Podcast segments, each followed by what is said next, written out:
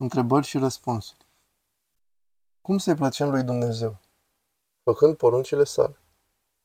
Părinte, cum pot să mă rog mai mult? Sunt prea încărcată cu școala, am foarte multe teme și simt că mă concentrez mai mult pe școală decât pe Dumnezeu. Iar când mă rog, mă simt departe de El. Concentrează-te pe școală, însă când înveți, roagă-te la Dumnezeu și la Sfinți. Cum ar trebui să ajutăm pe oamenii care merg pe o cale greșită, dar nu vor să vadă această cale a pierzării? Băutura, pariurile sportive, etc. Prin rugăciune și exemplu personal. În primul rând, prin cuvântul duhovnicesc. Părinte, este normal ca să-l iubesc mult pe duhovnicul meu, să-l văd ca pe un tată. Îmi vine să stau numai pe lângă dânsul, să-l ajut la parohie cu ce are nevoie, numai când îl aud între saltă inima. Da, este normal.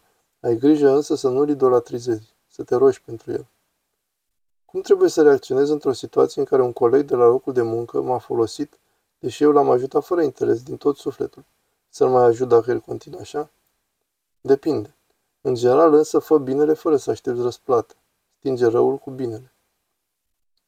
De ce uneori nu mă pot concentra la rugăciune? E ispită sau se poate să fie griji? Depinde.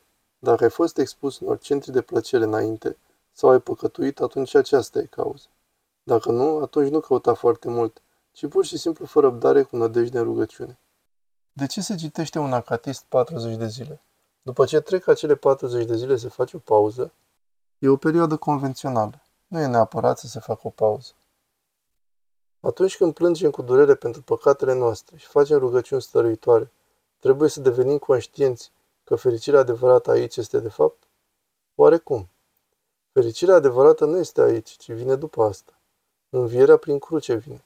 Să facem răbdare și să ne pocăim cu nădejde. Cum influențează inteligența nivelul de religiozitate al unei persoane? Poate influența și în pozitiv și în negativ. Este ca și o mașină foarte rapidă. Este mult mai important cum este ținut volanul. Părinte, cum considerați că e cel mai bine să ne folosim setea de cunoaștere? Să canalizăm această sete sub conducerea unui profesor duhovnic experimentat. Să cunoaștem cum să ajungem la viața veșnică, la Dumnezeu. Părinte, cum să mă concentrez mai mult la rugăciune? Nu da atenție la cele din jurul tău și la cele din lăuntrul tău. Cum putem discerne până unde ajung limitele rezistenței noastre și de unde începe iubirea de sine? Vezi că scade iubirea și amintirea lui Dumnezeu din tine.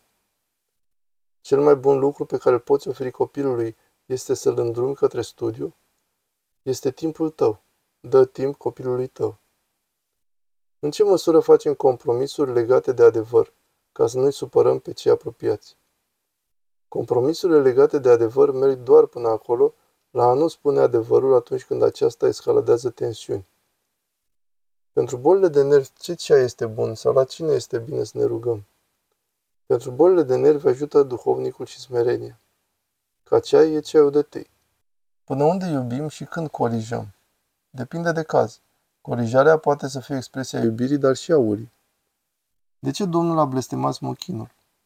Din două motive principale. 1. Ca să arate că legea veche s-a uscat, neavând roade. 2.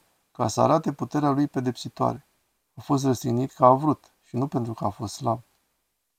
Când ne este greu, tindem să credem că nu e nici locul nostru aici. Însă, de fapt, suntem în acel loc să ajutăm, să bucurăm, sau chiar noi înșine să ne folosim.